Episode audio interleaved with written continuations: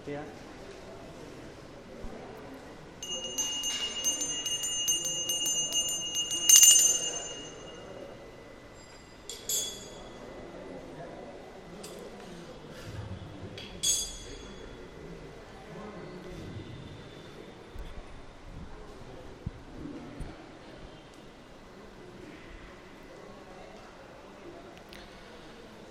ಶ್ರೀ ಗುರುಭ್ಯೋ ನಮಃ. ಹರಿ ಓಂ. ಶುದ್ಧಾನಂದೋರು ಸಂವಿದ್ಯುತಿಬಲಬಹುಲೋದಾರ್ಯವೀರ್ಯಾದಿದೇಹಂ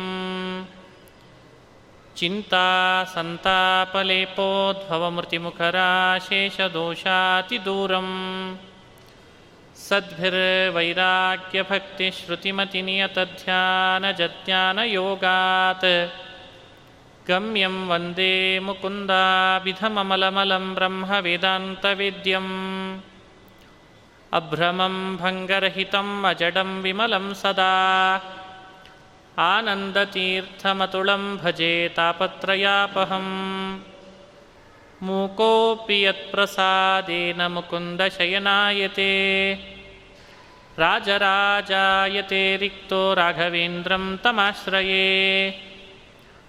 ಆಪಾದಮೌಲಿಪರ್ಯಂತಂ ಗುರುಣಾಮಾಕೃತಿಂ ಸ್ಮರೇತ್. ತೇನ ವಿಘ್ನಾಃ ಪ್ರಣಶ್ಯಂತಿ ಸಿದ್ಧ್ಯಂತಿ ಚ ಮನೋರಥಾಃ. ಶ್ರೀ ಹರಿವಾಯುಗುರುಗಳ ಚರಣಾರವಿಂದಗಳಲ್ಲಿ ಭಕ್ತಿಪೂರ್ವಕ ಪ್ರಣಾಮಗಳನ್ನು ಅರ್ಪಿಸಿ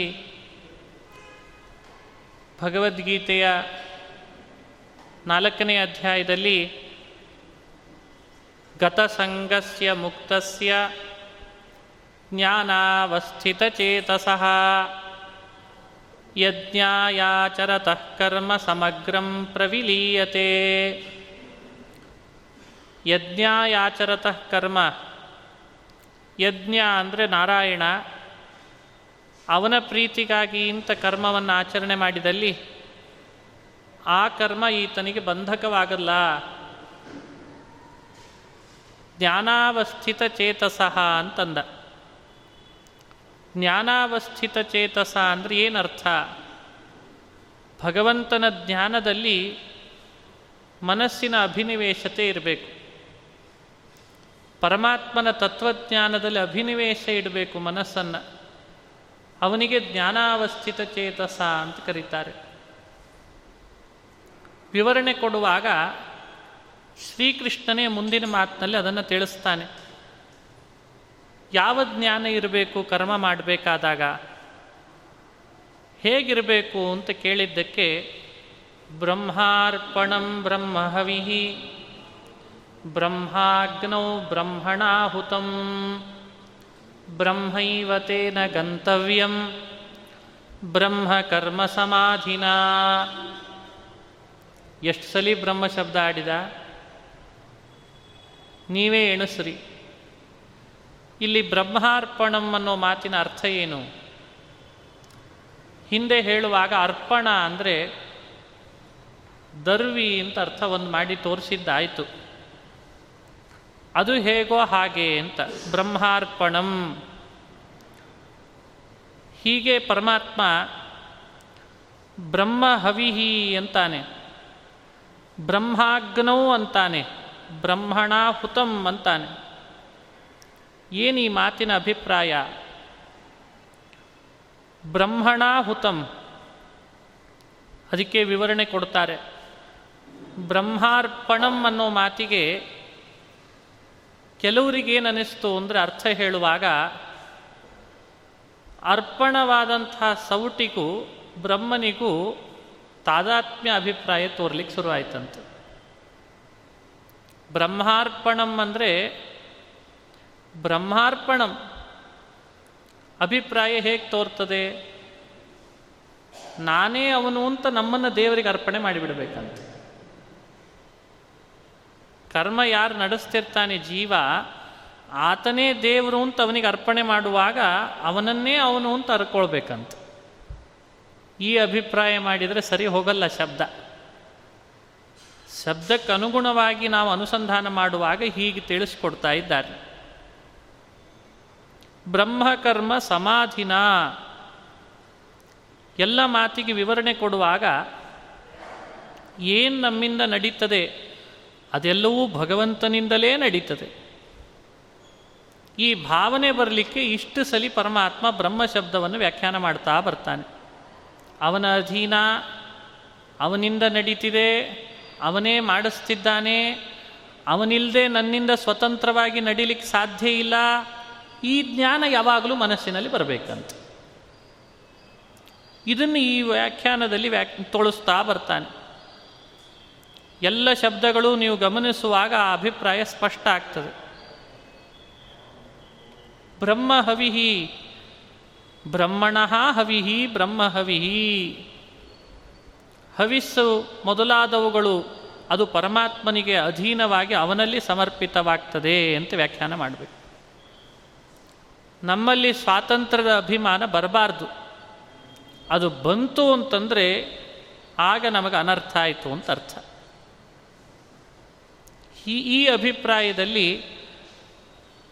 ಹವಿಸ್ಸನ್ನು ಹಾಕಲಿ ಸ್ವತಂತ್ರವಾಗಿ ಹಾಕ್ತಿಲ್ಲ ಅಂತ ಭಾವ. ಅಭಿಮಾನವನ್ನು ತ್ಯಜಿಸಿ ಮಾಡ್ತಿದ್ದೇನೆ, ವಿಷ್ಣು ಅರ್ಪಣಮೇವ, ಭಗವಂತನಿಗೆ ಅರ್ಪಣೆ ಮಾಡ್ತಿದ್ದೇನೆ ಅನ್ನೋ ಭಾವ ಮಾತ್ರ ಬರಬೇಕಂತ.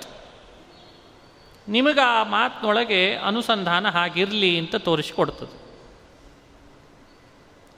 ಅಗ್ನಿಯಲ್ಲಿ ಹಾಕುವ ಹವಿಸ್ಸಾಗಬಹುದು, ಯಜ್ಞ ಮಾಡಿದಾಗ ಮಾಡುವಂಥ ಆಹುತಿಗಳಿರ್ಬೋದು, ಎಲ್ಲದಕ್ಕೂ ಪ್ರೇರೇಪಕ ಪರಬ್ರಹ್ಮನೇ, ಎಲ್ಲವೂ ಅವನ ಅಧೀನವೇ, ಈ ರೀತಿ ಭಾವದಿಂದ ಮಾಡ್ರಿ ಅಂತಾರೆ. ಹೀಗೆ 24ನೇ ಶ್ಲೋಕದೊಳಗೆ ಸರ್ವವೂ ಪರಮಾತ್ಮನ ಅಧೀನವಾಗಿ ಅವನಿಗೆ ಸಮರ್ಪಿತವಾಗಿ ಅವನ ಸ್ವಾತಂತ್ರ್ಯ ಚಿಂತಿಸಿ ಮಾಡಬೇಕು ಅನ್ನೋದೇ ಭಾವಾರ್ಥ. ಇದು 24ರ ಅಭಿಪ್ರಾಯ. 25ರೊಳಗೆ ಹೇಳುವಾಗ ಅಲ್ಲೇನು ತಿಳಿಸ್ತಾನೆ ಪರಮಾತ್ಮ ಅಂದರೆ, ಕರ್ಮದಲ್ಲಿ ಪ್ರಭೇದ ಇದೆ. ಕರ್ಮದಲ್ಲಿರುವ ಪ್ರಭೇದ ತಿಳಿಬೇಕಲ್ಲ, ಅದು ಯಜ್ಞದ ರೂಪತೆಯಲ್ಲಿ ಭೇದವನ್ನು ಹೇಳ್ತಾನೆ ಕೃಷ್ಣ. ಕರ್ಮ ಸ್ವರೂಪ ಹೇಳಿದ, ಕರ್ಮ ಮಾಡುವಾಗ ಹಿನ್ನೆಲೆಯಲ್ಲಿರಬೇಕಾದಂಥ ಭಾವ ಹೇಳಿದ, ಕರ್ಮದ ಪ್ರಭೇದವನ್ನು ಹೇಳ್ತಾನೆ. ದೈವಮೇವಾಪರೇ ಯಜ್ಞಂ ಯೋಗಿನಃ ಪರ್ಯುಪಾಸತೆ ಬ್ರಹ್ಮಾಜ್ಞಾವಪರೇ ಯಜ್ಞಂ ಯಜ್ಞೇನೈವೋಪಜಿಹ್ವತಿ.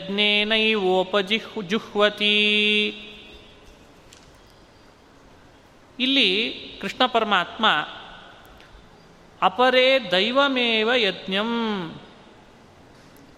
ಯೋಗಿನಃ ಪರ್ಯುಪಾಸತೆ. ಕೆಲವರಿದ್ದಾರೆ ಕರ್ಮ ಮಾಡಲಿಕ್ಕೆ ತೊಡಗುತ್ತಾರೆ, ಇಂದ್ರಿಯಗಳನ್ನು ನಿಯಂತ್ರಿಸ್ಕೊಂಡಿರ್ತಾರೆ. ಅವರೇನು ಮಾಡ್ತಾರೆ ಅಂದರೆ ದೈವಮೇವ ಯಜ್ಞಂ, ದೈವವನ್ನೇ ಯಜ್ಞ ಎಂಬುದಾಗಿ ಉಪಾಸನೆ ಮಾಡ್ತಾರೆ. ದೈವ ಅಂದರೆ ಯಾವುದು? ದೈವ ಶಬ್ದ ಉಪನಿಷತ್ತುಗಳಲ್ಲಿ ಕರೆಯೋದು ವಿಷ್ಣುನನ್ನೇ. ಅವನೇ ದೈವ, ಅವನನ್ನು ಪೂಜಿಸೋದೇ ದೊಡ್ಡ ಯಜ್ಞ. ಆ ಆರಾಧನೆಯನ್ನು ಮಾಡೇನೆ ಆ ಪರಮಾತ್ಮನನ್ನು ಪ್ರೀತಿಪಡಿಸ್ತಾರೆ. ಯಜ್ಞ ಅಂದರೂ ಒಂದೇ, ಉಪಾಸನಾ ಅಂದರೂ ಒಂದೇ. ವಿಷ್ಣುನನ್ನು ಉಪಾಸನೆ ಮಾಡೋದಿದೆಯಲ್ಲ ಭಗವಂತನನ್ನು, ಅದೇ ಒಂದು ಯಜ್ಞ ಎನಿಸ್ಬಿಡ್ತದಂತ. ಹೀಗಾಗಿ ಕೆಲವು ಯತಿಗಳು ದೈವಮೇವ ಅಪರಂ ಯಜ್ಞಂ ಯೋಗಿನಃ ಪರ್ಯುಪಾಸತೆ, ಯೋಗಿಗಳಾದವರು ವಿಷ್ಣುನನ್ನೇ ಯಜ್ಞವನ್ನಾಗಿ ಉಪಾಸನೆ ಮಾಡ್ತಾರೆ. ಇನ್ನು ಕೆಲವರು ಬ್ರಹ್ಮಾಜ್ಞಾವಪರೇ ಯಜ್ಞಂ ಯಜ್ಞೇನೈವೋಪಜಿಹ್ವತಿ. ಬ್ರಹ್ಮಾಗ್ನೌ, ಬ್ರಹ್ಮ ಅನ್ನೋ ಹೆಸರಿನ ಒಂದು ಅಗ್ನಿಯಲ್ಲಿ ಅಗ್ನಿಹೋತ್ರಾದಿ ಕರ್ಮಗಳನ್ನು ಮಾಡಿ, ಮನೆಯೊಳಗೆ ಯಾಗ ಯಜ್ಞಾದಿ ಕರ್ಮಗಳನ್ನು ಮಾಡಿ ಅಲ್ಲಿ ಆ ಭಗವಂತನನ್ನು ಆರಾಧನೆ ಮಾಡಿ ಪ್ರೀತಿಪಡಿಸ್ತಾರೆ. ಎಲ್ಲರೂ ಇದಕ್ಕೆ ಅಧಿಕಾರಿಗಳಾಗಿರೋದಿಲ್ಲ. ಎಲ್ಲರೂ ಯಜ್ಞ ಮಾಡಿ ಅಗ್ನಿಯನ್ನಾಗಿ ಬ್ರಹ್ಮವನ್ನು ಕಂಡು ಅಲ್ಲೇನೇ ಪರಮಾತ್ಮನನ್ನು ಆರಾಧನೆ ಮಾಡಲಿಕ್ಕೆ ಎಲ್ರಿಗೂ ಆಗೋದಿಲ್ಲ. ಹೀಗಾಗಿ ಭಗವಂತನ ಉಪಾಸನೆಯೇ ಒಂದು ಯಜ್ಞ. ಯಜ್ಞಾದಿ ಕರ್ಮಗಳನ್ನು ಮಾಡಿ ಪರಮಾತ್ಮನ ಆರಾಧನೆ ಮಾಡುವುದು ಯಜ್ಞ. ಅಧಿಕಾರಿಗಳು ಬೇರೆ ಬೇರೆ ಇರ್ತಾರೆ. ಹಾಗೂ ಮಾಡಿ ದೇವರನ್ನು ಪ್ರೀತಿ ಪಡಿಸೋರು ಕೆಲವರು, ಹೀಗೂ ಮಾಡಿ ದೇವರನ್ನು ಪ್ರೀತಿ ಪಡಿಸೋರು ಕೆಲವರು ಅಂತಾನೆ. ಇನ್ನು ಕೆಲವು ಯೋಗಿಗಳಿದ್ದಾರೆ. ಅವರು ಹೇಗಿದ್ದಾರೆ ಅಂದರೆ, ಶ್ರೋತ್ರಾದೀನಿಂದ್ರಿಯಾಣ್ಯನ್ನೇ ಸಂಯಮಾಗ್ನಿಷು ಜುಹ್ವತಿ, ಶಬ್ದಾದೀನ್ ವಿಷಯಾನ್ಯನ್ನೇ ಇಂದ್ರಿಯಾಗ್ನಿಷು ಜುಹ್ವತಿ. ಪ್ರಭೇದಗಳಿದೆ. ಇವರೇನು ಮಾಡ್ತಾರೆ ಕೆಲವು ಯೋಗಿಗಳು ಅಂದರೆ, ಶ್ರೋತ್ರಾದೀನ್ ಇಂದ್ರಿಯಾನಿ, ಶ್ರೋತ್ರಾದೀನೀಂದ್ರಿಯಾಣಿ, ಕಿವಿ, ಕಣ್ಣು, ಈ ಜ್ಞಾನೇಂದ್ರಿಯಗಳು ಅಂತೇನಿದ್ದಾವೆ, ಆ ಜ್ಞಾನೇಂದ್ರಿಯಗಳನ್ನು ಸಂಯಮ ಅನ್ನುವಂಥ ಅಗ್ನಿಯಲ್ಲಿ ಚೆನ್ನಾಗಿ ಭಗವಂತನ ಪೂಜೆ ಇದು ಅಂತ ಅದರ ನಿಗ್ರಹ ಮಾಡಿ ಯಾವಾಗ ಇಟ್ಕೊಳ್ತಾರೆ, ಅದೇ ಅವರಿಗೆ ದೊಡ್ಡ ಯಜ್ಞ ಅಂತ ಆಗ್ತದಂತೆ. ಎಂದೂ ಕಿವಿಯಿಂದ ದೇವರ ಬಗ್ಗೆ ಬಿಟ್ಟು ಇನ್ನೊಂದನ್ನು ಕೇಳದೇ ಇರೋದು, ಕಣ್ಣಿನಿಂದ ಭಗವಂತನನ್ನು ಬಿಟ್ಟು ಮತ್ತೊಂದನ್ನು ನೋಡದಿರೋದು, ನೋಡಿದ್ರಲ್ಲೆಲ್ಲ ಪರಮಾತ್ಮನನ್ನು ಕಾಣೋದು, ಹೀಗೆ ಜ್ಞಾನೇಂದ್ರಿಯಗಳನ್ನು ನಿಯಂತ್ರಣ ಸಂಯಮ ಅನ್ನೋ ಅಗ್ನಿಯಲ್ಲಿ ಯಾರು ಮಾಡ್ತಾರೋ ಹೋಮವನ್ನು, ಅರ್ಥಾತ್ ಇಂದ್ರಿಯ ನಿಯಮನವೇ ಒಂದು ಭಗವತ್ ಪೂಜಾ, ಅದೇ ಒಂದು ಯಜ್ಞ ಅಂತ ಕೆಲವರು ಆಚರಣೆ ಮಾಡ್ತಾರೆ. ಹಾಗೆ ಮಾಡೋದು ಇದೇ ಯಜ್ಞ ಅಂತ. ಪ್ರತ್ಯಾಹಾರಾದಿಗಳಿಂದ ಎಲ್ಲವೂ ಭಗವಂತನ ಅಧೀನ ಅಂತ ಸ್ವಲ್ಪವೂ ತಮ್ಮಲ್ಲಿ ಸ್ವಾತಂತ್ರ್ಯ ಚಿಂತನೆ ಮಾಡದೇನೆ ಏನು ಮಾಡಿದರೂ ಇಂದ್ರಿಯಗಳನ್ನು ನಿಗ್ರಹಿಸ್ಕೊಂಡಿರ್ತಾರಲ್ಲ, ಅದು ದೊಡ್ಡ ಯಜ್ಞ ಅಂತ ಆಗ್ತದೆ ಅಂತಾರೆ. ಹೀಗೆ ಶ್ರೋತ್ರಾದೀನಿಂದ್ರಿಯಾಣ್ಯನ್ನೇ ಸಂಯಮಾಗ್ನಿಷು ಜುಹ್ವತಿ, ಇದು ದೇವರ ಪ್ರೀತಿಕರವಾದಂಥ ಯಜ್ಞ. ನೋಡಿ, ಈ ಮಾತನ್ನು ನೀವು ಹೇಗೆ ಅಪ್ಲೈ ಮಾಡ್ಕೊಳ್ಬೋದು, ಸ್ವಲ್ಪ ಗಮನಿಸಿದರೆ ಸಾಕು. ನಾವು ದಿನ ದಿನ ನೋಡೇ ನೋಡ್ತೇವ, ಕೇಳೇ ಕೇಳ್ತೇವ, ಮೂಸೆ ಮೂಸ್ತೇವ, ಶಬ್ದಗಳನ್ನು ಆಡೇ ಆಡ್ತೇವ. ಹೀಗೆ ಮನುಷ್ಯ ತನ್ನ ಜ್ಞಾನೇಂದ್ರಿಯಗಳಿಂದ ಜ್ಞಾನ ಪಡೆದೇ ಪಡಿತಿರ್ತಾನೆ. ಪಡೆಯುವ ಜ್ಞಾನದೊಳಗೇನೆ ಸಂಯಮ ಇಟ್ಕೊಂಡು ಪಡೆದು ಬಿಟ್ಟ ಅಂದರೆ ಅದೇ ದೇವರ ಪೂಜೆ ಆಗ್ತದೆ. ಆ ಯಜ್ಞವನ್ನು ದೇವರು ಹೇಳಿಕೊಡ್ತಾನೆ. ಇದು ಮನುಷ್ಯನ ಬದುಕಿಗೆ ಬೇಕಾದ ಯಜ್ಞ ಅಲ್ವೇನಿದು. ಇಲ್ಲೇನು ಹೋಮದ ಕುಂಡ ಇಲ್ಲ, ಇಟ್ಟಿಗೆ ಜೋಡಿಸೋ ಪ್ರಸಂಗ ಇಲ್ಲ, ತುಪ್ಪ ಹಾಕಬೇಕಾಗಿಲ್ಲ, ತುಪ್ಪದ ಖರ್ಚಿಲ್ಲ, ಪುರೋಹಿತರನ್ನು ಕರೆ ಮಾಡಿಕೊಳ್ಬೇಕಾಗಿಲ್ಲ. ಇದು ಮನುಷ್ಯನಿಗೆ ಬೇಕಾದದ್ದೇ ಹೇಳಿದ ಕೃಷ್ಣ. ಇದು ಎಲ್ಲೋ ನಮ್ಮ ತಲೆ ಮೇಲೆ ಆಗದೋದು ವಿಷಯ ಅಂತೂ ಅಲ್ವೇ ಅಲ್ಲ. ಅರೆ, ನಿನ್ನ ಒಳಗೆ ನಿನ್ನ ದೇಹದೊಳಗೆ ಕೊಟ್ಟ ಇನ್ನ ಇಂದ್ರಿಯಗಳನ್ನು ಸಂಯಮನ ಮಾಡ್ಕೋ, ಅದೇ ಒಂದು ಯಜ್ಞ ಅನ್ನಿಸ್ತದೆ. ಅದು ನನ್ನ ಪ್ರೀತಿಗಾಗಿ ಅಂತ ಮಾಡಿಬಿಡು, ಪೂಜೆ ಆಗಿಬಿಡ್ತದೆ ಅಂತಂದು ಏನೋ ಭಗವದ್ಗೀತೆ ಹೇಳ್ತಾರೆ ಅನ್ನೋ ಪ್ರಸಂಗವೇ ಇಲ್ಲಲ್ಲ. ಶ್ರೋತ್ರಾದೀನ್ ವಿಷಯಾನ್ಯನ್ನೇ ಇಂದ್ರಿಯಾಗ್ನಿಷು ಜುಹ್ವತಿ. ಉಪನಿಷತ್ತು ಹೇಳಿದೆ ಈ ವಿಷಯಗಳನ್ನು. ಅರ್ಥ ಆಗಲಿಲ್ಲ ಅನ್ನೋ ಕಾರಣಕ್ಕೆ ಕೃಷ್ಣ ಭಗವದ್ಗೀತೆಯಲ್ಲಿ ಮತ್ತೆ ಹೇಳಿದ, ದಿನಾ ಕಿವಿಯಿಂದ ಶಬ್ದ ಕೇಳೇ ಕೇಳ್ತೀಯಲ್ಪ, ಶಬ್ದ ಅನ್ನೋದು ಒಂದು ಆಹುತಿ ಇದ್ದ ಹಾಗೆ. ನಿನ್ನ ಈ ಕಿವಿ ಅನ್ನೋದು ಇಂದ್ರಿಯನೇ ಅಗ್ನಿ ಇದ್ದ ಹಾಗೆ. ಯಾವ್ಯಾವ ಶಬ್ದದ ಸಂಪರ್ಕ ಕಿವಿಯ ಜೊತೆಗೆ ಮಾಡಿಸ್ತಿ, ಅದು ಒಂದೊಂದು ಆಹುತಿ ಹಾಕಿದಿ ಅಂತ ಅರ್ಥ. ಅದು ದೇವರ ಪೂಜೆಗ. ಶಬ್ದಾದೀನ್ ವಿಷಯಾನ್, ಪ್ರತಿಯೊಂದು ಶಬ್ದಗಳು ಕಿವಿಗೆ ಮುಟ್ತಾ ಇದ್ದಾವೆ ಅಂದರೆ ಈ ಶ್ರೋತ್ರ ಎಂಬ ಇಂದ್ರಿಯದ ಅಗ್ನಿಯಲ್ಲಿ ದೇವರ ಪೂಜೆ ನಡೀತಾ ಇದೆ ಅಂತ ಅರ್ಥ. ಹಾಗೆ ಪ್ರತಿಯೊಂದು ರೂಪ ಕಣ್ಣಿಗೆ ಸ್ಪರ್ಶ ಆಗ್ತಾ ಇದೆ ಅಂದರೆ ಕಣ್ಣು ಅನ್ನುವಂಥ ಅಗ್ನಿಯಲ್ಲಿ ರೂಪ ಅನ್ನೋ ಆಹುತಿ ಹಾಕ್ತಿದ್ದೇನೆ ಅಂತ ಅರ್ಥ. ಇದೇನು ಕಠಿಣ? ಹೀಗೆ ಬಾಯಿಯಿಂದ ಶಬ್ದ ಬರ್ತಿದೆ, ಕಿವಿಗೆ ಶಬ್ದ ತಾಗ್ತಿದೆ, ಕಣ್ಣಿಗೆ ರೂಪ ಕಾಣ್ತಿದೆ, ಮೂಗಿಗೆ ಗಂಧ ಆಘ್ರಾಣಿಸ್ತಾ ಇದೆ. ಅವೆಲ್ಲ ವಿಷಯ ಪದಾರ್ಥಗಳು ಕೂಡ ಆಹುತಿ ಇದ್ದ ಹಾಗೆ.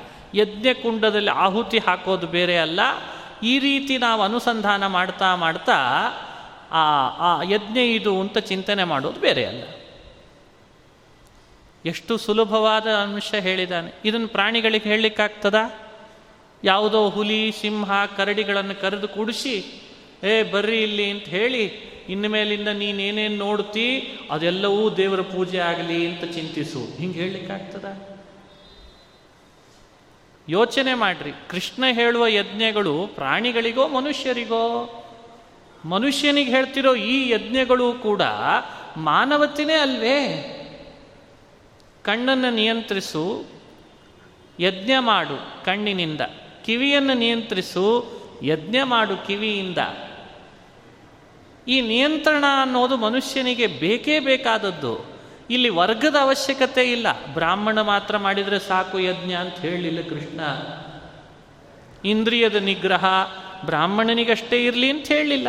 ಒಂದು ವರ್ಗಕ್ಕೆ ಸೀಮಿತ ವಿಷಯ ಅಲ್ಲ ಇದು. ಮಾನವ ಸಹಜವಾದ ವ್ಯವಸ್ಥೆಯನ್ನು ಎಲ್ಲರಿಗೂ ಬೋಧಿಸ್ಲಿಕ್ಕೆ ಹೊರಟ ಕೃಷ್ಣನ ಮಾತಿನಲ್ಲಿ ಎಲ್ಲರೂ ಈ ಯಜ್ಞ ಮಾಡಲಿಕ್ಕೆ ಅವಶ್ಯ ಬರ್ತದೆ, ಎಲ್ಲ ನಿಯಂತ್ರಣ ಆಗಲಿಕ್ಕೆ ಶುರು ಆಗ್ತದೆ. ಅದನ್ನು ಕೃಷ್ಣ ವ್ಯಾಖ್ಯಾನ ಮಾಡಿದ. ಶಬ್ದಾದೀನ್ ವಿಷಯಾನ್ಯನ್ನೇ ಇಂದ್ರಿಯಾಗ್ನಿಷು ಜುಹ್ವತಿ. ಇದು ಒಂದು ಹಂತ. ಇಲ್ಲಿ ಹೇಳೋದೆಲ್ಲವೂ ಹಂತ ಹಂತವಾಗಿ ಮಾಡ್ತಾ ಬರಬೇಕು ನಾವು. ಹಂತ ಯಾವಾಗ ಕಲಿತೇವೆ ನಾವು ಆವಾಗ ಸುವ್ಯವಸ್ಥಿತ ಮಾನವರಾಗ್ತೀವಿ, ಇಲ್ಲದೇ ಇದ್ದರೆ ಅವ್ಯವಸ್ಥಿತ ಮಾನವರಾಗಿರ್ತೀವಿ ಅಷ್ಟೆ. ಆ ಹಂತ ಹೇಳ್ತಾನೆ ಕೃಷ್ಣ. ಸರ್ವಾಣಿ ಇಂದ್ರಿಯ ಕರ್ಮಾಣಿ ಪ್ರಾಣಕರ್ಮಾಣಿ ಚಾಪರೇ ಆತ್ಮಸಂಯಮ ಯೋಗಾಗ್ನೋ ಜುಹ್ವತಿ ಜ್ಞಾನದೀಪಿತೇ. ಜ್ಞಾನದೀಪಿತೇ ಅಂತ ಕೃಷ್ಣ. ಎಂಥ ಅದ್ಭುತ! ಇನ್ನೊಂದು ಹಂತ ಇದೆ. ಅದನ್ನು ತಲುಪಿದವರು ಹೇಗೆ ಮಾಡ್ತಾರೆ ಯಜ್ಞವನ್ನು ಅಂದರೆ, ಇಂದ್ರಿಯ ಕರ್ಮಾಣಿ, ಕರ್ಮೇಂದ್ರಿಯದಿಂದ ನಡೆಯುವ ಎಷ್ಟೋ ಕೆಲಸಗಳಿದ್ದಾವೆ. ಕರ್ಮೇಂದ್ರಿಯಗಳು 5 ಬೇರೆ, ಜ್ಞಾನೇಂದ್ರಿಯಗಳು 5 ಬೇರೆ.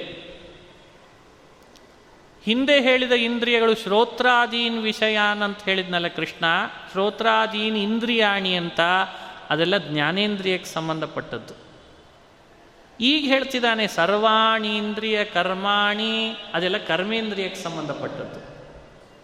ನೋಡಿ, ನಮ್ಮ ದೇಹದೊಳಗೆ 10 ಇಂದ್ರಿಯಗಳು, 5 ಕೆಲಸದ ಸಲುವಾಗವ, 5 ಜ್ಞಾನದ ಸಲುವಾಗವ. ಇಷ್ಟು ತಿಳ್ಕೊಳ್ಳಿಕ್ಕಾಗೋದಿಲ್ವೇ? 5 ಜ್ಞಾನದ ಸಲುವಾಗಿರೋ ಇಂದ್ರಿಯ ಯಾವ್ಯಾವುದು? ಕಿವಿ, ಕಣ್ಣು, ಮೂಗು, ನಾಲಿಗೆ, ತ್ವಕ್. ಈ 5 ಜ್ಞಾನದ ಸಲುವಾಗಿರೋ ಇಂದ್ರಿಯಗಳು. ಇದು ಸಣ್ಣ ವಿಷಯ, ನಿಮಗೇನು ಅರ್ಥ ಆಗದೆ ಇರೋ ಪ್ರಸಂಗ ಅಲ್ಲಲ್ಲ. ವಿಷಯಗಳು 5 ಇದ್ದಾವೆ ಅವುಗಳಿಗೆ. ಕಿವಿಗೆ ಶಬ್ದ, ಕಣ್ಣಿಗೆ ರೂಪ, ಮೂಗಿಗೆ ಗಂಧ, ನಾಲಿಗೆಗೆ ರಸ, ತ್ವಗೀಂದ್ರಿಯಕ್ಕೆ ಸ್ಪರ್ಶ. ಹೀಗೆ ಕೃಷ್ಣ ಶ್ರೋತ್ರಾದೀನಿಂದ್ರಿಯಾಣ್ಯನ್ನೇ ಅಂತ ಹೇಳಿ ಶಬ್ದಾದೀನ್ ವಿಷಯಾನ್ಯನ್ನೇ ಅಂತ ಅದೇ ಒಂದು ಶ್ಲೋಕದಲ್ಲಿ ಅದನ್ನು ಸಂಗ್ರಹ ಮಾಡಿಬಿಟ್ಟಿದ್ದಾರೆ. ಇದು ನಾವಿಲ್ಲಿ ಅನುಸಂಧಾನ ಮಾಡಬೇಕಾದದ್ದು. ಮುಂದಿನ ಶ್ಲೋಕ ಹೇಳ್ದ ಸರ್ವಾಣೀಂದ್ರಿಯ ಕರ್ಮಾಣಿ ಪ್ರಾಣ ಕರ್ಮಾಣಿ ಚಾಪರೇ ಅಂತಂದ. ನೋಡಿ, ಗಮನಿಸ್ರಿ, ಯಾವ್ಯಾವುದು ಕರ್ಮೇಂದ್ರಿಯಗಳು? ಬಾಯಲ್ಲಾಡುವ ಮಾತು ವಾಗೀಂದ್ರಿಯ, ಕೈಯಿಂದ ಮಾಡೋ ಕೆಲಸ ಇದೆ ಆದ್ದರಿಂದ ಕೈ, ಹಾಗೂ ಪಾದ ಕಾಲಿನಿಂದ ನಡಿಗೆ, ಉಪಸ್ಥ ಪಾಯು ಅಂದರೆ ಮಲಮೂತ್ರ ವಿಸರ್ಜನೆ ಮಾಡೋ 2 ದ್ವಾರಗಳು. ವಾಕ್, ಪಾಣಿ, ಪಾದ, ಪಾಯು, ಉಪಸ್ಥ ಅಂತ 5 ಕರ್ಮೇಂದ್ರಿಯಗಳು. ಇಷ್ಟು ತಿಳಿದರೆ ಸಾಕು. ಈ 5 ಕರ್ಮೇಂದ್ರಿಯಗಳು, ಪ್ರಾಣಕರ್ಮಗಳು 5 ದೇಹದೊಳಗೆ ನಡೆಯೋದು. ಯಾವ್ಯಾವುದು? ಪ್ರಾಣ, ಅಪಾನ, ವ್ಯಾನ, ಉದಾನ, ಸಮಾನ. ಬಹಳ ಪ್ರಸಿದ್ಧ ಶ್ಲೋಕ. ಎಷ್ಟು ಸುಲಭ ಅರ್ಥ ಆಗ್ತದೆ. 5 ಕರ್ಮೇಂದ್ರಿಯಗಳು, 5 ಪ್ರಾಣಾಪಾನಾದಿ ಆ ವ್ಯಾಪಾರಗಳು, ಇದು ನಿನ್ನ ದೇಹದೊಳಗೆ ಯಾವಾಗಲೂ ನಡೀತಿರ್ತದೆ ಮಾನವ. ನೀನು ಅವುಗಳನ್ನು ಏನು ಮಾಡ್ತೀ ಅಂದರೆ ಆತ್ಮಸಂಯಮನ ಅಗ್ನೌ ಜ್ಞಾನದೀಪಿತೆ ಜುಹ್ವತಿ ಅಂತಂದ ಕೃಷ್ಣ. ಎಲ್ಲ ಉಪನಿಷತ್ನಲ್ಲಿ ಹೇಳಿದ ಮಾತು. ಜ್ಞಾನದಿಂದ ಬೆಳಗ್ತಾ ಇರ್ತದೆ. ಯಾವುದದು? ಆತ್ಮಸಂಯಮನ, ಮನೋಸಂಯೋಗ, ಮನಸ್ಸಿನ ಸಂಯಮನ ಅಂತ ಅರ್ಥ. ಮನಸ್ಸಿನ ಸಂಯಮನ ಅಂದರೆ ಮನೋನಿಯಂತ್ರಣ. ಮನುಷ್ಯ ಮನೋನಿಯಂತ್ರಣ ಅನ್ನೋದು ಅಗ್ನಿ ಇದ್ದ ಹಾಗೆ ಅಲ್ಲಿ ಈ ಎಲ್ಲವನ್ನು ಕೂಡ ಹೋಮಿಸ್ಲಿ ಅಂತ ವ್ಯಾಖ್ಯಾನ ಮಾಡಿದ್ದಾರೆ. ಸುಲಭವಾಗಿ ಎರಡೂ ಶ್ಲೋಕಗಳನ್ನು ನೀವು ಅರ್ಥೈಸ್ಕೊಳ್ಳಿಕ್ಕೆ ಬಂತೀಗ. ಯಾವ ಹಂತವನ್ನು ನಾವು ಪ್ರಾಕ್ಟೀಸ್ ಮಾಡ್ತೇವೆ ಆ ಹಂತದಿಂದ ಮೇಲೆ ಹೋಗ್ಲಿಕ್ಕೆ ಬರ್ತದೆ. ಮತ್ತೆ ಮುಂದೆ ಪ್ರಾಕ್ಟೀಸ್ ಆದಂಗೆ ಜ್ಞಾನೇಂದ್ರಿಯಗಳ ನಿಯಂತ್ರಣ ಮಾಡು, ಅದು ಯಜ್ಞ ಆಗ್ತದೆ. ಕರ್ಮೇಂದ್ರಿಯ ನಿಯಂತ್ರಣ ಮಾಡು, ಅದು ಯಜ್ಞ ಆಗ್ತದೆ. ಯಜ್ಞ ಮಾಡಬೇಕಾದ್ರೆ ಅಗ್ನಿ ಬೇಕಲ್ಲ, ಎಲ್ಲದಕ್ಕೂ ಅಗ್ನಿ ನಾ ಹೇಳ್ಕೊಡ್ತೀನಿ ಎಂದ ಕೃಷ್ಣ. ಜ್ಞಾನೇಂದ್ರಿಯ ನಿಯಂತ್ರಣ ಮಾಡ್ತೀಯಾ, ಹಾಗಾದರೆ ಸಂಯಮನ ಅನ್ನೋ ಅಗ್ನಿಯಲ್ಲಿ ಮಾಡು. ಕರ್ಮೇಂದ್ರಿಯಗಳನ್ನು ನಿಯಂತ್ರಿಸ್ತೀಯಾ, ಆತ್ಮ ಸಂಯಮನ ಅನ್ನೋ ಅಗ್ನಿಯಲ್ಲೇ ಮಾಡು. ಹೀಗೆ ನಿಯಂತ್ರಣ ಅನ್ನೋ ಅಗ್ನಿನೇ ಮುಖ್ಯ. ಎಲ್ಲ ಕಡೆಯಲ್ಲೂ ನೋಡ್ರಿ ಬೇಕಂದರೆ ನಿಯಂತ್ರಣ ಅನ್ನೋ ಅಗ್ನಿ ಹೇಳ್ತಾನೆ. ಶಬ್ದಗಳನ್ನು ಆಹುತಿಯಾಗಿ ಹೋಮ ಮಾಡ್ತೀಯಾ, ಇಂದ್ರಿಯಗಳನ್ನೇ ಅಗ್ನಿ ಮಾಡ್ಕೊ ಅಂತಂದ. ಶಬ್ದಗಳ ಆಹುತಿಯಾದಾಗ ಇಂದ್ರಿಯಗಳ ಅಗ್ನಿ ಆಗ್ತದೆ, ಇಂದ್ರಿಯಗಳೇ ಆಹುತಿ ಅಂತನಿಸಿದಾಗ ಸಂಯಮನವೇ ಅಗ್ನಿ ಆಗ್ತದೆ. ಪ್ರಾಣಾಪಾನಾದಿಗಳಿಂದ ನಡೆಯುವ ವ್ಯಾಪಾರ ಆಹುತಿ ಆಯಿತು ಅಂದರೂ ಕೂಡ ಮನೋ ನಿಯಂತ್ರಣ ಅನ್ನೋದೇ ಅಗ್ನಿ ಆಗ್ತದೆ ಅಂತಂದಂತೆ.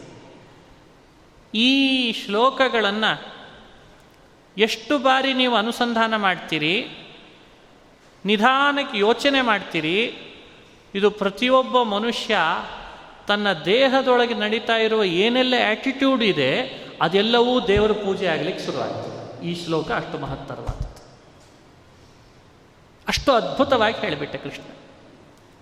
ನಮ್ಮ ದೇಹವೇ ಒಂದು ದೊಡ್ಡ ಕುಂಡ, ಒಂದಲ್ಲ ಎರಡಲ್ಲ ಅನೇಕ ಕುಂಡಗಳಿದ್ದಾವೆ ದೇಹದೊಳಗೆ. ನಾವು ಹಾಕುವ ವಿಷಯಗಳ ಸಂಪರ್ಕಗಳೆಲ್ಲ ಆಹುತಿಗಳಾಗಿಬಿಡ್ತಾವೆ. ಹಾಗಾದರೆ ನಾವು ದಿನನಿತ್ಯ ನಡೆಯುವ ಇಡೀ ನಮ್ಮ ಚಲನವಲನಗಳೆಲ್ಲ ದೇವರಿಗೆ ಯಜ್ಞವೇ ಆಗ್ತದೆ. ಈ ತತ್ವಾರ್ಥವನ್ನು ಮನುಷ್ಯರಿಗೆ ಬೋಧಿಸ್ಲಿಕ್ಕೆ ಕೃಷ್ಣ ಈ ಮಾತನ್ನು ಹೇಳಿದರೆ, ಇದನ್ನು ಆಚರಣೆಗೆ ತರದೇ ಇದ್ರೆ ಪ್ರಾಣಿ ಆಗ್ತಾನೆ ಅಂತಂತಾನಷ್ಟೆ.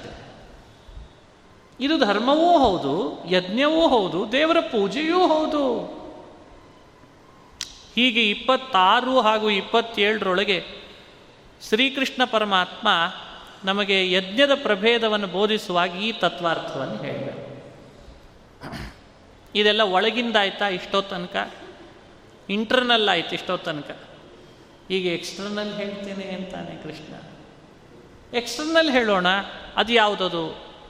ದ್ರವ್ಯಯಜ್ಞ, ತಪೋಯಜ್ಞ, ಯೋಗಯಜ್ಞಸ್ತಥಾ ಪರೇ ಸ್ವಾಧ್ಯಾಯಜ್ಞಾನಯಜ್ಞಾಶ್ಚ ಯತಯ ಸಂಶ್ರಿತವ್ರತಃ. ಎಲ್ಲ ಎಕ್ಸ್ಟರ್ನಲ್. ಇಲ್ಲಿ ಇಂದ್ರಿಯ ಬರಲಿಲ್ಲ, ವಿಷಯ ಪದಾರ್ಥಗಳು ಬರಲಿಲ್ಲ, ಎಲ್ಲ ಎಕ್ಸ್ಟರ್ನಲ್ ಇದೆ. ನೀವು ಗಮನಿಸ್ಬೋದು ಬೇಕಂದರೆ. ಇದನ್ನು ಮಾಡ್ತೀಯನಪ್ಪ ಅರ್ಜುನ ನೋಡು, ದ್ರವ್ಯಯಜ್ಞ ಮಾಡಬೇಕು. ಏನು ದ್ರವ್ಯಯಜ್ಞ ಅಂದರೆ? ಯಜ್ಞ ಅಂದರೆ ಇಲ್ಲಿ ಯಜ್ಞ ಅನ್ನೋದು ಒಂದು ಕ್ರಿಯೆ ಅನ್ನೋ ಅರ್ಥದಲ್ಲಿ ಹೇಳಿಲ್ಲ, ಯಜ್ಞ ಮಾಡುವವರು ಅನ್ನೋ ಅರ್ಥದಲ್ಲಿ ಯಜ್ಞ ಅಂತಿದ್ದಾರಂತೆ.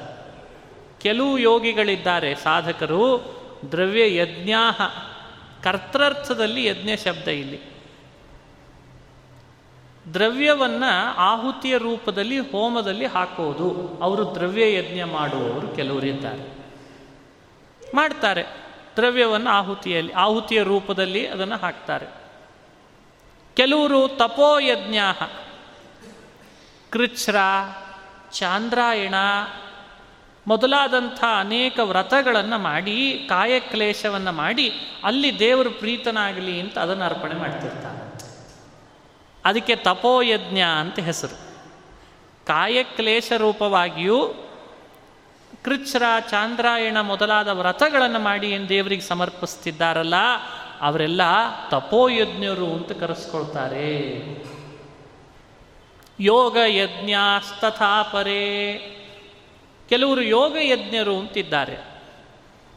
ಅದೇನದು ಯೋಗಯಜ್ಞ? ಯೋಗಯಜ್ಞ ಅಂದ್ರೆ ಅರ್ಥ,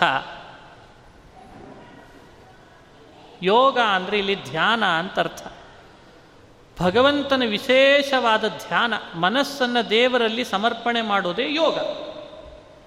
ಮನಸ್ಸು ದೇವರಲ್ಲಿ ಸಂಬಂಧ ಹೊಂದುತ್ತದೆ ಅಂದರೆ ಯೋಗ. ಆ ಧ್ಯಾನವನ್ನು ನಿರಂತರ ಮಾಡ್ತಾ ಇರ್ತಾರಂತೆ, ಅದರಿಂದ ದೇವರ ಪೂಜೆ ಆಗಲಿ ಅಂತಾರೆ. ಹಾಗೆ ಮಾಡೋದಿದೆಯಲ್ಲ, ಅದಕ್ಕೇನಂತ ಹೆಸರು ಅಂದರೆ ಯೋಗ ಯಜ್ಞ ಮಾಡುವವರು ಅಂತ ಗುರುತಿಸ್ಕೊಳ್ತಾರೆ. ಧ್ಯಾನ ಮಾಡು, ಅದು ದೇವರ ಪೂಜೆ ಆಗ್ತದೆ. ದ್ರವ್ಯ ಕೊಡು, ಅದು ದೇವರ ಪೂಜೆ ಆಗ್ತದೆ. ವ್ರತಗಳನ್ನು ಆಚರಣೆ ಮಾಡು, ಅದು ತಪೋಯಜ್ಞ ಆಗ್ತದೆ. ಅಷ್ಟೇ ಅಲ್ಲ, ಸ್ವಾಧ್ಯಾಯ ಜ್ಞಾನ ಯಜ್ಞಾಶ್ಚ, ಗಮನಶ್ರೀ, ಸ್ವಾಧ್ಯಾಯ ಜ್ಞಾನ ಯಜ್ಞಾಶ್ಚ. ನಮಗೆ ಅಂತ ವಿಹಿತವಾದದ್ರ ಅಧ್ಯಯನ ನಾವು ಬಿಡಲೇಬಾರ್ದಂತೆ. ಅದನ್ನು ಆಚರಣೆ ಮಾಡ್ತಾ ಇದ್ರೂ ಕೂಡ ಅದು ದೇವರ ಪೂಜಾ ರೂಪವಾಗಿ ಯಜ್ಞ ಅಂಥೇಳಿ ಕರೆಸ್ಕೊಳ್ತದೆ. ಅದನ್ನು ಆಚರಣೆ ಮಾಡುವವನು ಸ್ವಾಧ್ಯಾಯ ಯಜ್ಞ ಅಂತ ಅವನಿಗೆ ಹೆಸರು ಬರ್ತದೆ. ಇನ್ನು ಜ್ಞಾನಯಜ್ಞ, ಯಜ್ಞದ ಪ್ರಭೇದ ಅಲ್ಲ ಅಂತ ಹೇಳಿದೆ. ಯಜ್ಞ ಮಾಡುವವ, ಕರ್ತರ್ಥದಲ್ಲಿ ಯಜ್ಞ ಪದ. ಜ್ಞಾನಯಜ್ಞ, ಜ್ಞಾನಯಜ್ಞ ಅಂದರೆ ಈಗಿಲ್ಲಿ ನಡೀತಾ ಇದೆಯಲ್ಲ, ಭಗವದ್ಗೀತೆ ಶ್ರವಣ, ಮಹಾಭಾರತ, ವೇದಾಂತ, ಉಪನಿಷತ್ತುಗಳ ಶ್ರವಣ, ಅದರದ್ದೇ ವಾಚನ, ಇದೇ ಜ್ಞಾನಯಜ್ಞ ಅಂತ ಅರ್ಥ. ಇದಕ್ಕಿಂತ ಬೇರೆ ಜ್ಞಾನಯಜ್ಞ ಇಲ್ಲ. ಅದು ದೇವರ ಪೂಜೆಯಾಗೆ ಪರಿಣಾಮ ಆಗ್ತದೆ. ಸಂಶ್ರಿತ ವ್ರತಃ, ತೀಕ್ಷ್ಣವಾದ ವ್ರತಗಳನ್ನು ಮಾಡಿ ಪ್ರಯತ್ನಶೀಲರಾದಂಥ ಸಾಧಕರು ಇವುಗಳಲ್ಲಿ ತಮ್ಮನ್ನು ತೊಡಗಿಸ್ಕೊಂಡು ಕೆಲವರು ಜ್ಞಾನಯಜ್ಞರು, ಕೆಲವರು ತಪೋಯಜ್ಞರು, ಕೆಲವರು ಯೋಗಯಜ್ಞರು, ಕೆಲವರು ಸ್ವಾಧ್ಯಾಯ ಯಜ್ಞರು, ಕೆಲವರು ಜ್ಞಾನಯಜ್ಞರು, ಹೀಗೆ ಹೆಸರಿನಿಂದ ಕರೆಸ್ಕೊಳ್ತಾರೆ ನೋಡು ಅಂತ ವ್ಯಾಖ್ಯಾನ ಮಾಡಿ. ಇವೆಲ್ಲ ಹಂತಗಳನ್ನು ನೀವು ಯೋಚನೆ ಮಾಡಿರಿ. ನಮ್ಮ ಬದುಕಿನೊಳಗೆ ಒಂದರೊಳಗಾದರೂ ಇದ್ದೇವ ಅಂತ ಒಂದ್ಸಲಿ ಆಲೋಚನೆ ಮಾಡ್ರಿ. ಆಮೇಲೆ ಒಂದರೊಳಗಾದರೂ ಇರಬೇಕಾ ಬೇಡ? ಎಷ್ಟು ಹೇಳ್ತಿದ್ದಾನೆ ಕೃಷ್ಣ ಪರಮಾತ್ಮ? ಒಂದ ಎರಡ? ಎಕ್ಸ್ಟರ್ನಲ್ ಆದರೂ ಮಾಡು, ಇಂಟರ್ನಲ್ ಆದರೂ ಮಾಡು. ಎರಡೂ ಇಲ್ಲ ಅಂದರೆ ಏನರ್ಥ? ಅಪಾನೇ ಜುಹ್ವತಿ ಪ್ರಾಣಂ, ಇದಂತೂ ಎಲ್ರಿಗೂ ಸಾಧ್ಯ ಇಲ್ಲದೇ ಇರೋದು, ಇದು ಸತ್ಯ ಹೇಳಿಬಿಡ್ತೀನಿ. ಈ ಮುಂದೆ ಹೇಳುವ 29ನೇ ಪದ್ಯ ಇದೆಯಲ್ಲ, ಇದು ಎಲ್ರಿಗೂ ಸುಲಭ ಸಾಧ್ಯ ಇಲ್ಲದೆ ಇರೋದು. ಆದರೆ ಇದಕ್ಕೆ ಅಂತ ಕೆಲವು ಅಧಿಕಾರಿಗಳಿದ್ದಾರೆ, ಅವರು ಅದನ್ನು ಮಾಡಿ ಪ್ರೀತಿ ಪಡಿಸ್ತಾರೆ ದೇವರನ್ನು. ಅಪಾನೇ ಜುಹ್ವತಿ ಪ್ರಾಣಂ, ಪ್ರಾಣೇ ಪಾನಂ ತಥಾಪರೇ, ಪ್ರಾಣಾಪಾನಗತಿ ರುದ್ಧ್ವಾ ಪ್ರಾಣಾಯಾಮ ಪರಾಯಣಾಃ. ಅಪಾನೇ ಜುಹ್ವತಿ ಪ್ರಾಣಂ, ಪ್ರಾಯಶಃ ಇದ್ರ ವಿವರಣೆ ಕೊಡಬೇಕಾದ್ರೆ ಮೊದಲು ನಾವು ಒಂದ್ಸಲಿ ಸ್ವಲ್ಪ ಪ್ರಾಣಾಯಾಮದ ಒಂದು ಹಂತ ಆದರೂ ತಲುಪಿರಬೇಕು. ಏನೂ ತಲುಪದಿದ್ದಾಗಿ ಈ ಶ್ಲೋಕ ಹೇಳುವಾಗ ಸ್ವಲ್ಪ ಕಠಿಣ ಆಗ್ತದೆ. ಅದಕ್ಕೆ ಕೃಷ್ಣನ ಮಾತು, ಏನೆಲ್ಲ ಅನುಭವ ಇರ್ತದೆ ನಮಗೆ, ಅದಕ್ಕೆ ತಕ್ಕಂತೆ ನಮಗೆ ಜ್ಞಾನ ಬರ್ತಾ ಇರ್ತದೆ. ಆ ಮಾತುಗಳು ಪ್ರಾಣಾಯಾಮದ ಒಂದು ಹಂತದಲ್ಲಿ ಹೀಗೆ ಮಾಡಲಿಕ್ಕೆ ಸಾಧ್ಯ ಇದೆ ಅಂತ ಹೇಳ್ತಾನೆ. ಕೆಲವರು ಮಾಡ್ತಾರಂತ ಇದನ್ನು. ಏನು ಅಂದರೆ, ಪ್ರಾಣ ಮತ್ತು ಅಪಾನಗಳ ಏನು ಮಾರ್ಗ ಇದೆ ನಮ್ಮ ದೇಹದ ಒಳಗೆ, ಅದನ್ನು ತಡೆ ಹಿಡಿದು ಅಪಾನದಲ್ಲಿ ಪ್ರಾಣನನ್ನು, ಪ್ರಾಣನಲ್ಲಿ ಅಪಾನನನ್ನು ಹೋಮಿಸಿ ಕುಂಭಕದೊಳಗೆ ಹಿಡ್ಕೊಂಡು ಕೂಡ್ತಾರಂತೆ ಯಾವಾಗಲೂ ಕೂಡ. ಆ ಕುಂಭಕದಲ್ಲಿ ಹಿಡಿದು, ಉಸಿರನ್ನು ಹಿಡಿದು ದೇವರನ್ನು ಧ್ಯಾನ ಮಾಡಿ ದೇವರನ್ನು ಕಾಣ್ತಾರಂತೆ. ಅದನ್ನು ಹೇಳಿದಾನೆ. ಪ್ರಾಣಾಪಾನಗತಿ ರುದ್ಧ್ವ, ಪ್ರಾಣ ಮತ್ತು ಅಪಾನದ ಮಾರ್ಗಗಳನ್ನು ತಡೆ ಹಿಡಿದು ಬಿಡ್ತಾರೆ ಒಳಗಡೆಯಿಂದ. ಉಸಿರು ಒಳಗೆ ಮಧ್ಯಕ್ಕೆ ಬರಬೇಕಾವಾಗ ಕುಂಭಕ ಸ್ಥಾನಕ್ಕೆ ಹೋಗ್ತದೆ, ಅಲ್ಲೇ ಕೂತ್ ಬಿಡ್ತಾರೆ ದೇವರ ಧ್ಯಾನ ಮಾಡ್ತಾ ಮಾಡ್ತಾ. ಅದು ದೇವರ ಪ್ರೀತಿ ಆಗ್ತದಂತೆ. ಅದಕ್ಕೆ ಹೇಳಿದೆ, ಈ ಶ್ಲೋಕಕ್ಕೆ ಪ್ರಾಯಶಃ ಅಧಿಕಾರಿಗಳು ನಾವಲ್ಲ ಅಂತ ಆವಾಗ ಅನ್ನಿಸ್ತದೋ ಇಲ್ಲೋ. ಈ ಶ್ಲೋಕ ನಮ್ದಲ್ಲ ಇದು ಅಂತ ಕೆಲವರಿಗೆ, ಎಲ್ಲರಿಗೂ ಅಂತಲ್ಲ, ಯಾರ ಅಧಿಕಾರಿಗಳಿದ್ದಾರೆ ಅಂತ ನಮಗೆ ಗೊತ್ತಾಗಲ್ಲ ತಕ್ಷಣಕ್ಕೆ. ಇನ್ನು ಕೆಲವರಿದ್ದಾರೆ, ಇದು ಇದು ಇದು ಬಹಳ ವಿಶೇಷ. ಯಾರವರು? ಅಪರೇ ನಿಯತಾಹಾರಾಃ ಪ್ರಾಣಾನ್ ಪ್ರಾಣೇಷು ಜುಹ್ವತಿ, ಸರ್ವೇಪ್ಯೇತೇ ಯಜ್ಞವಿದೋ ಯಜ್ಞಕ್ಷಪಿತ ಕಲ್ಮಷಾಃ. ಅಲ್ಲಿಗೆ ಮುಕ್ತಾಯ ಆಗ್ತದೆ. ಕೆಲವರು ಯಜ್ಞ ಮಾಡ್ತಾರೆ, ಎಂಥದ್ದು ಅಂದರೆ ನಿಯತಾಹಾರಾಹ, ಆಹಾರದೊಳಗೆ ನಿಯಂತ್ರಣ ತಂದ್ಕೊಂಡ್ಬಿಡ್ತಾರಂತೆ. ನಿಯಂತ್ರಿತವಾದ ಆಹಾರ. ಪ್ರಾಣಾಪಾನೇಶು ಜುಹ್ವತಿ. ಪ್ರಾಣಗಳನ್ನು ಇಂದ್ರಿಯಗಳಲ್ಲಿ ಪ್ರಾಣಾನ್ ಪ್ರಾಣೇಶು ಜುಹ್ವತಿ, ಅಪಾನೇಶು ಅಲ್ಲ, ಪ್ರಾಣಾನ್ ಪ್ರಾಣೇಶು ಜುಹ್ವತಿ.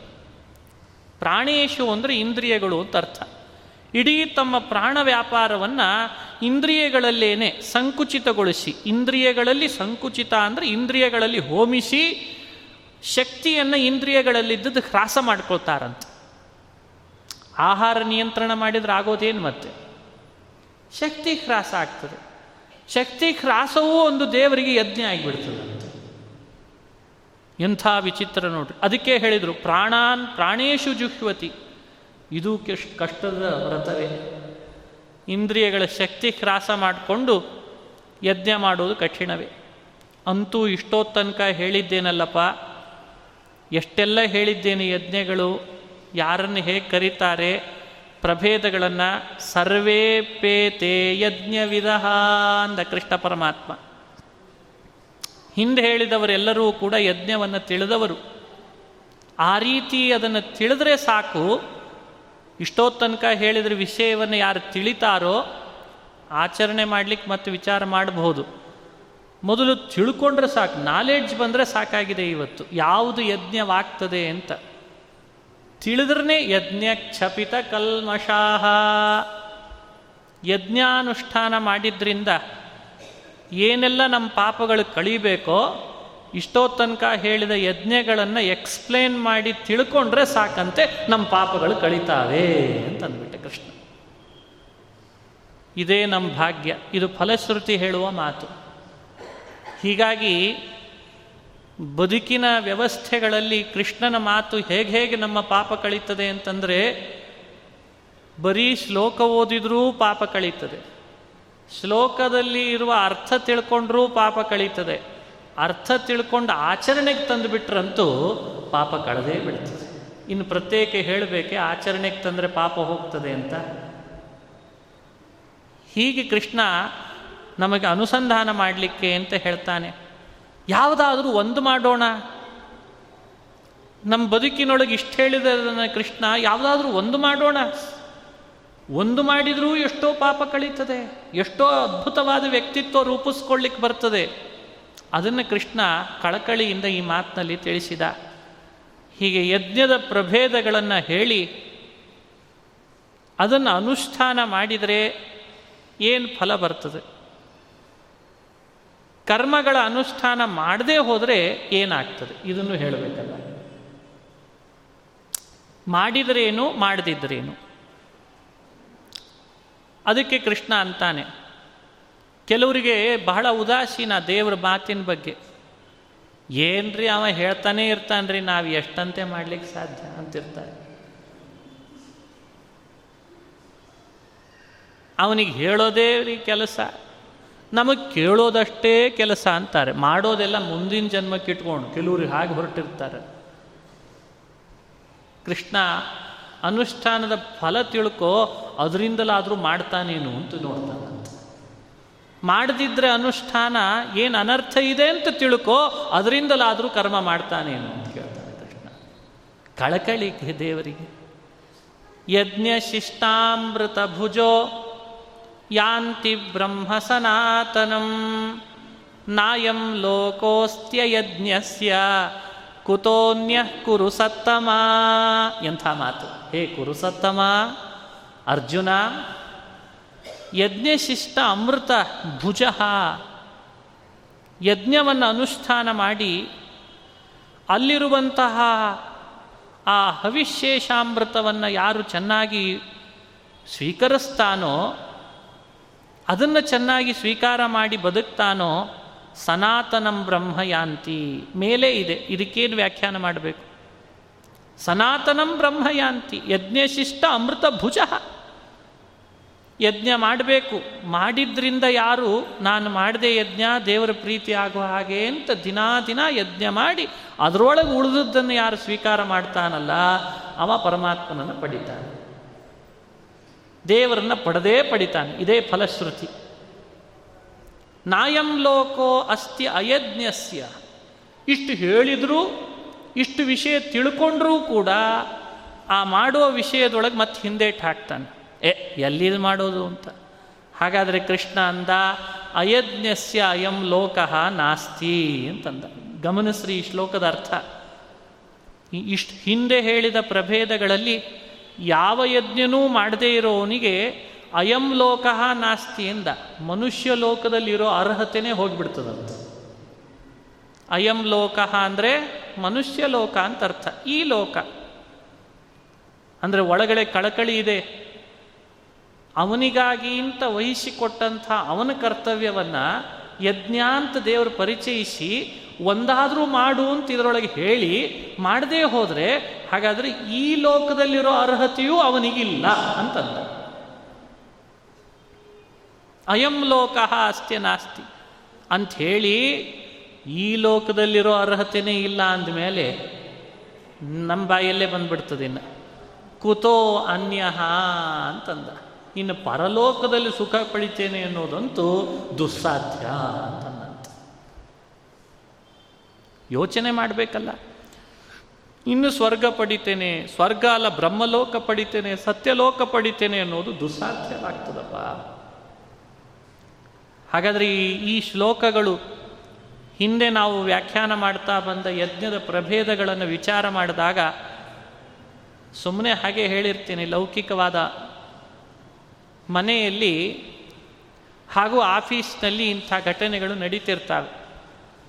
ಏನು ಅಂದರೆ ನಿಯತವಾಗಿ ಇದನ್ನಂತೂ ಮನೆಯಲ್ಲಿ ನೀವು ಮಾಡಲೇಬೇಕು ಅಂತ ಕೆಲವು ಕೆಲಸ ರೂಪಿಸಿರ್ತಾರೆ. ಆಫೀಸ್ನಲ್ಲೂ ಅಷ್ಟೇ ನಿಯತವಾಗಿ ಇದನ್ನಂತೂ ನೀವು ಮಾಡಲೇಬೇಕು ಅಂತ ರೂಪಿಸಿರ್ತಾರೆ. ಅದನ್ನೇ ಮಾಡದೆ ಉಳಿದೆಲ್ಲ ಮಾಡಿರ್ತಾರೆ. ಅದೊಂದು ಬಿಟ್ಟಿರ್ತಾರಷ್ಟೆ, ಅದೊಂದು ಬೇಡ, ಉಳಿದೆಲ್ಲ ಮಾಡಿರ್ತಾನೆ. ಆವಾಗ ಏನು ಹೇಳ್ತಾರೆ? ಎಲ್ಲ ಮಾಡಿದರೂ ಪರವಾಗಿಲ್ಲ, ಯಾವುದು ಮಾಡಬೇಕಾಗಿತ್ತೋ ಬಿಟ್ಟಿದ್ದಕ್ಕೆ ನಿಮಗಿಲ್ಲಿರೋ ಅರ್ಹತೆ ಇಲ್ಲ. ಲೋಕದ ಲೌಕಿಕ ವ್ಯವಸ್ಥೆನೇ ಹೀಗಿರುವಾಗ ಭಗವಂತನ ಲೋಕ ಅಂತನಿಸಿದ ಇಲ್ಲಿ ಅವನ ಆಫೀಸ್ನಲ್ಲಿ ಕೆಲಸ ಮಾಡಲಿಕ್ಕೆ ಅಂತ ನಮ್ಮನ್ನು ಅಪಾಯಿಂಟ್ ಮಾಡಿದಾಗ ನಾವು ದೇವರ ಕರ್ಮಚಾರಿಗಳಲ್ವೇ? ದೇವರ ಮಕ್ಕಳೂ ಹೌದು, ದೇವರ ಕರ್ಮಚಾರಿಗಳೂ ಹೌದು. ನಮಗಿರಬೇಕಾದ ಸ್ವಾಮಿ ನಿಷ್ಠೆ, ನಮಗಿರಬೇಕಾದ ಕರ್ತವ್ಯ ನಿಷ್ಠೆ, ಅದೇ ಯಜ್ಞಗಳ ಅರ್ಥದಲ್ಲಿ ತಿಳಿಸಿದ್ದಾರೆ. ಕರ್ತವ್ಯಗಳ ನಿಷ್ಠೆ ಅಂದರೆ ಬೇರೆ ಅಲ್ಲ, ಯಜ್ಞಗಳನ್ನು ನಾವು ಆಚರಣೆ ಮಾಡೋದೇ ಕರ್ತವ್ಯ ನಿಷ್ಠೆ. ಯಾವುದು ಯಜ್ಞ ಅಂತ ಬಹಳ ಜನ ಕೇಳ್ತಿರ್ತಾರೆ ಪ್ರಶ್ನೆ. ಯಾವುದಲ್ಲೋ ಇಷ್ಟೋ ತನಕ ತಿಳಿಸಿದ್ನಲ್ಲ ಅದೇ ಯಜ್ಞ ಅಂತ ಕೃಷ್ಣ. ಅದನ್ನು ನಿಷ್ಠೆಯಿಂದ ನೀ ನಡೆಸಿದಿ ಅಂದರೆ ನಿನಗೆ ಈ ಲೋಕದಲ್ಲಿ ಇರ್ಲಿಕ್ಕೆ ಒಂದು ಅರ್ಹತೆ ಇರ್ತದೆ. ಅದನ್ನೇ ಬಿಟ್ಬಿಟ್ಟು ಅಂದರೆ ಲೋಕದಲ್ಲಿ ಸಿಟಿಸನ್ಶಿಪ್ ಕಳ್ಕೊಳ್ಬೇಕಾಗ್ತದೆ. ಬೇರೆ ಬೇರೆ ದೇಶಗಳಲ್ಲೆಲ್ಲ ಈ ಸ್ಟ್ರಿಕ್ಟ್ ಇದೆ ಅಂತ ಕೇಳಿದ್ವಿ. ಅವ್ರದ್ದೇ ಆದ ಒಂದು ವೀಸಾ ಕಾರ್ಡ್ ಅಂತ ಮಾಡಿರ್ತಾರೆ, ಅದನ್ನು ಆಚರಣೆಗೆ ತರ್ತಿರ್ತಾರೆ. ಅದು ಇಷ್ಟು ಅಂತ ವ್ಯಾಲಿಡಿಟಿ ಪೀರಿಯಡ್ ಇರ್ತದಂತೆ, ಪುನಃ ಪುನಃ ರಿನ್ಯೂವಲ್ ಮಾಡಿಸ್ತಾ ಇರಬೇಕಂತೆ. ವೀಸಾ ಕಾರ್ಡಿಗೆ ರಿನ್ಯೂವಲ್ ಮಾಡಿಸ್ಬೇಕು ಅಂದರೆ ಮುಂದೆ ವಾಸಕ್ಕೆ ಅಂತ. ವೀಸಾ ವಾಸ, ವೀಸಾ ಇದ್ರಷ್ಟೇ ವಾಸ ಮಾಡು ಅಂತಾರೆ, ಇಲ್ಲದೆ ಇದ್ದರೆ ಇಲ್ಲಿದ ನಡಿ ಅಂತಾರೆ ಅವರು. ಒಂದು ಲೋಕ, ಅನೇಕ ದೇಶ ತಮ್ಮದೇ ಆದಂಥ ನಿರ್ಬಂಧಗಳನ್ನು ಹಾಕಿ ವಾಸಕ್ಕೆ ಅಂತ ಒಂದು ವೀಸಾ ಮಾಡಿಕೊಡ್ತದೆ. ಹಾಗೆ ಭಗವಂತ ಈ ಮನುಷ್ಯ ಅನ್ನುವ ಈ ಲೋಕದೊಳಗೆ ತಾನು ಪ್ರತಿಯೊಬ್ಬನೂ ಮನುಷ್ಯನಾಗಿ ಅಂತ ಈ ಲೋಕದಲ್ಲಿ ವಾಸ ಮಾಡಬೇಕಾದ್ರೆ ಒಂದು ವೀಸಾ ಬೇಡವೇ? ಅದು ಬೇರೆ ಏನಲ್ಲ, ನಾವು ಮಾಡಬೇಕಾದ ಕರ್ತವ್ಯ ರೂಪ ಯಜ್ಞಗಳು ಅಂತ ಅರ್ಥ. ಆ ಯಜ್ಞಗಳ ಪ್ರಭೇದವನ್ನು ತಿಳಿಸಿ ಆಚರಣೆಗೆ ತಗೊಂಡು ಬಾ. ನಾನು ಪ್ರತ್ಯೇಕ ನಿನ್ನನ್ನೇನು ರಿನ್ಯೂವಲ್ ಮಾಡು ಅಂತ ಕೇಳ್ಕೊಳ್ಳೋದಿಲ್ಲ. ದಿನ ಮಾಡ್ತಾ ಇದ್ದರೆ ಸಾಕು, ಅದು ತಾನಾಗೆ ಆಟೋಮೆಟಿಕ್ ರಿನ್ಯೂವಲ್ ಆಗ್ತಾ ಇರ್ತದೆ. ಇದು ಪರಮಾತ್ಮ ಬೇಡಿದ್ದು. ನಾಯಂ ಲೋಕೋಸ್ತ್ಯಯಜ್ಞಸ್ಯ ಅನ್ನೋ ಮಾತಿನಿಂದ ಸ್ಪಷ್ಟ ಸೂಚಿಸ್ತಾನೆ, ಧರ್ಮ ಅನ್ನೋದು ಮಾನವತೆಗಿಂತ ಭಿನ್ನವಾದದ್ದು ಅಲ್ಲಪ್ಪ, ಮಾನವತೆ ಅನ್ನೋದು ಧರ್ಮಕ್ಕಿಂತ ಭಿನ್ನವಾದದ್ದು ಇಲ್ಲಪ್ಪ. ಯಾವ ಯಜ್ಞಗಳನ್ನು ನಿನಗೆ ಬೋಧಿಸಿದ್ದೇನೆ ಅದೆಲ್ಲ ಮಾನವನಿಗಿರುವ ಯಜ್ಞಗಳು, ಕರ್ತವ್ಯಗಳಪ್ಪ. ಅದನ್ನೇ ಧರ್ಮದ ಹೆಸರಿನಲ್ಲಿ ತಿಳಿಸ್ತಾರಪ್ಪ. ನೀನು ಅದನ್ನು ಆಚರಣೆಗೆ ತಂದರೆ ಮಾನವ ಲೋಕದ ಅರ್ಹತೆಯನ್ನು ದೃಢಪಡಿಸ್ಕೊಳ್ತಿ. ಆಚರಣೆಗೆ ತರದೇ ಹೋದರೆ ಮಾನವ ಲೋಕದಿಂದ ಸಿಟಿಜನ್ಶಿಪ್ಪನ್ನು ಕಳ್ಕೊಳ್ತಿ ಅಂತ ಅರ್ಥ. ಇಷ್ಟನ್ನು ನಾಯಂ ಲೋಕೋಸ್ತ್ಯಯಜ್ಞಸ್ಯ ಕುತೋನ್ಯ ಕುರು ಸತ್ತಮ ಅಂತ ಕೃಷ್ಣ ಪರಮಾತ್ಮ ವ್ಯಾಖ್ಯಾನ ಮಾಡಿಬಿಟ್ಟ. ಹೀಗೆ ಕರ್ಮಭೇದಗಳ ವಿವರಣೆಯನ್ನು ನೀಡಿ ಕರ್ಮ ಅಕರ್ಮ ವಿಕರ್ಮಗಳ ಪರಿಚಯವನ್ನು ಮಾಡಿಸಿ ನಾವು ಹೇಗಿರಬೇಕು ಕರ್ಮ ಮಾಡುವಾಗ ಅಂತ ನಮ್ಮ ಹಿನ್ನೆಲೆಯ ಭಾವನೆ ಹೇಗಿರಬೇಕು ಅನ್ನೋದನ್ನು ತಿಳಿಸಿ ಉಪಸಂಹಾರದ ಮಾತಿನಲ್ಲಿ ಕೃಷ್ಣ ಅಂತಾನೆ ಫಲವನ್ನೂ ಹೇಳಿದ. ಈ ಯಜ್ಞಗಳ ಪ್ರಭೇದ ತಿಳಿದ್ರೆ ಏನು ಫಲ ಬರ್ತದೆ ಅಂತ ಅದನ್ನು ಹೇಳಿ, ಅನುಷ್ಠಾನ ಮಾಡಿದರೆ ಏನು ಫಲ ಬರ್ತದೆ, ಅನುಷ್ಠಾನ ಮಾಡದೆ ಹೋದರೆ ಏನು ಫಲ ಬರ್ತದೆ ಅಂತ ಅದನ್ನು ವಿವರಣೆ ಕೊಟ್ಟು ಈಗ ಕೊನೆಗೆ ಉಪಸಂಹಾರ ಮಾಡಿ ಹೇಳ್ತಾನೆ ವಿಷಯವನ್ನು. ಏವಂ ಬಹುವಿಧಾ ಯಜ್ಞ ವಿತತಾ ಬ್ರಹ್ಮಣೋ ಮುಖೇ ಕರ್ಮಜಾನ್ ವಿದ್ಧಿತಾನ್ ಸರ್ವಾನ್ ಏವಂ ಜ್ಞಾತ್ವಾ ವಿಮೋಕ್ಷ್ಯಸೇ. ಬಹುವಿಧ ಯಜ್ಞ ವಿತತಾ ಬ್ರಹ್ಮಣೋ ಮುಖೇ, ಬಹುಪ್ರಕಾರವಾದಂಥ ಯಜ್ಞಗಳಿದ್ದಾವೆ, ಬಹಳ ಇದ್ದಾವೆ, ಒಂದಲ್ಲ ಎರಡಲ್ಲ. ಆ ಯಜ್ಞಗಳೆಲ್ಲ ಭಗವಂತನ ಮುಖದಲ್ಲಿ ತುಂಬ ವಿಸ್ತೃತವಾಗಿ ಬಂದಿದ್ದಾವೆ. ಅವುಗಳನ್ನು ತಿಳಿದ್ರೆ ಸಾಕು, ಆಚರಣೆಗೆ ತರೋದು ಆಮೇಲೆ. ಕರ್ಮಜಾನ್ ತಾನ್ ಸರ್ವಾನ್ ವಿದ್ಧಿ, ಮೊದಲು ತಿಳಿದ್ರೆ ಸಾಕು. ಜ್ಞಾತ್ವ ವಿಮೋಕ್ಷಸೆ, ಈ ಕರ್ಮ ಬಂಧನದಿಂದ ನಾವು ಮುಕ್ತರಾಗ್ತೇವೆ ಅಂತ ವ್ಯಾಖ್ಯಾನ ಮಾಡ್ತಾನೆ ಕೃಷ್ಣ. ಹೀಗೆ ಫಲಶ್ರುತಿಯನ್ನು ಕೂಡ ತಿಳಿಸಿ ಅದನ್ನು ವ್ಯಾಖ್ಯಾನ ಮಾಡಿದ್ದಾನೆ. ಈ ಶ್ಲೋಕಕ್ಕೆ ಅರ್ಥ ಅದ್ಭುತವಾಗಿದೆ, ಅದನ್ನು ವಿವರಣೆ ಕೊಡಬೇಕು. ಇವತ್ತಿನ ಈ ಉಪನ್ಯಾಸವನ್ನು ಶ್ರೀಕೃಷ್ಣಾರ್ಪಣಮಸ್ತು. ಈ ಬಾರಿ 4 ದಿನ ಆಗಬೇಕಾಗಿದ್ದಾದರೂ 1 ದಿನ ಮತ್ತೆ ಕೊರತೆ ಆಯಿತು. ನಿಜವಾಗಲೂ ಅಭಿಯಾನದ ಮಾಸದ ಪ್ರತಿದಿನಗಳು 5 ಅಂತ ಇಟ್ಟುಕೊಂಡಿದ್ದೇವೆ. ಸಾಧ್ಯವಿದ್ದಷ್ಟು ಮುಂದಿನ ಮಾಸಗಳಲ್ಲಿ 5 ದಿನಗಳಂತೆ ಆ ಪ್ರಕ್ರಿಯೆಯನ್ನು ಮುಂದುವರಿಸಿಕೊಳ್ಳುವ ಒಂದು ಏನು ಸಂಕಲ್ಪ ಮಾಡಲಾಗಿದೆ. ಈ ಬಾರಿ ಮಾತ್ರ ನಾಳೆ ಬೇರೆ ಊರಿನಲ್ಲಿ ಪ್ರವಚನ ಇರೋದರಿಂದ ತುಂಬ ಅವಸರದಲ್ಲಿ ಆಗೋದು ಬೇಡ ಅಂತ ಇಲ್ಲಿ ತನಕ ಪ್ರವಚನ ಮಾಡಿದ್ದೇನೆ. 32ನೇ ಶ್ಲೋಕದವರೆಗೂ ಜ್ಞಾನಯೋಗದ ಈ ಪ್ರವಚನವನ್ನು ಮುಕ್ತಾಯ ಮಾಡ್ತಾ ಇದ್ದೇನೆ.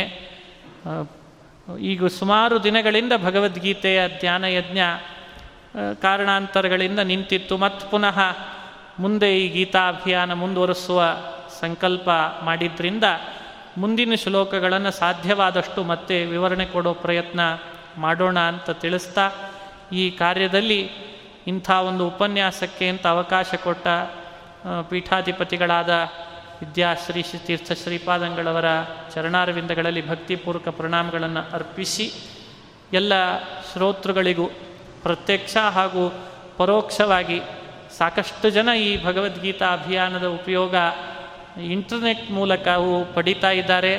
ತಾವೆಲ್ಲ ಪ್ರತ್ಯಕ್ಷವಾಗಿಯೂ ಪಡೀತಾ ಇದ್ದೀರಿ. ಶ್ಲೋಕ ಸಾಧ್ಯವಾದಷ್ಟು ಆ ಪದಗಳ ವಿವರಣೆಯನ್ನು ಮಾಡೋ ಪ್ರಯತ್ನ ನಡೆಸ್ತಾ ಇದ್ದೇನೆ. ಅದರ ಉಪಯೋಗ ಪಡಿತಾ ಇರುವ ಪ್ರತ್ಯಕ್ಷ ಪರೋಕ್ಷ ಎಲ್ಲ ಶ್ರೋತೃಗಳಿಗೂ ಕೂಡ ಭಗವಂತ ಶ್ರೀಕೃಷ್ಣ ಅನುಗ್ರಹ ಮಾಡಲಿ ಅಂತ ನಾನು ಈ ಸಂದರ್ಭದಲ್ಲಿ ಪ್ರಾರ್ಥಿಸಿ ನನ್ನ ಈ ಮಾತುಗಳನ್ನು ಮುಕ್ತಾಯ ಮಾಡ್ತಾ ಇದ್ದೇನೆ. ಅಸ್ಮದ್ಗುರುವಂತರ್ಗತ ತತ್ವಾಭಿಮಾನಿ ದೇವತಾ ಪ್ರೇರೇಪಕ ಹನುಮದ್ಭೀಮ ಮಧ್ವಾಂತರ್ಗತ ರಾಮಕೃಷ್ಣ ವೇದವ್ಯಾಸಾತ್ಮಕ ಲಕ್ಷ್ಮೀ ಹಯಗ್ರೀವ ಬಿಂಬರೂಪಿ ಭಗವಂತನ ಪಾದಗಳಲ್ಲಿ ಅರ್ಪಣೆ ಮಾಡ್ತೇನೆ. ಶ್ರೀಕೃಷ್ಣಾರ್ಪಣಮಸ್ತು. ಹರಯೇ ನಮಃ.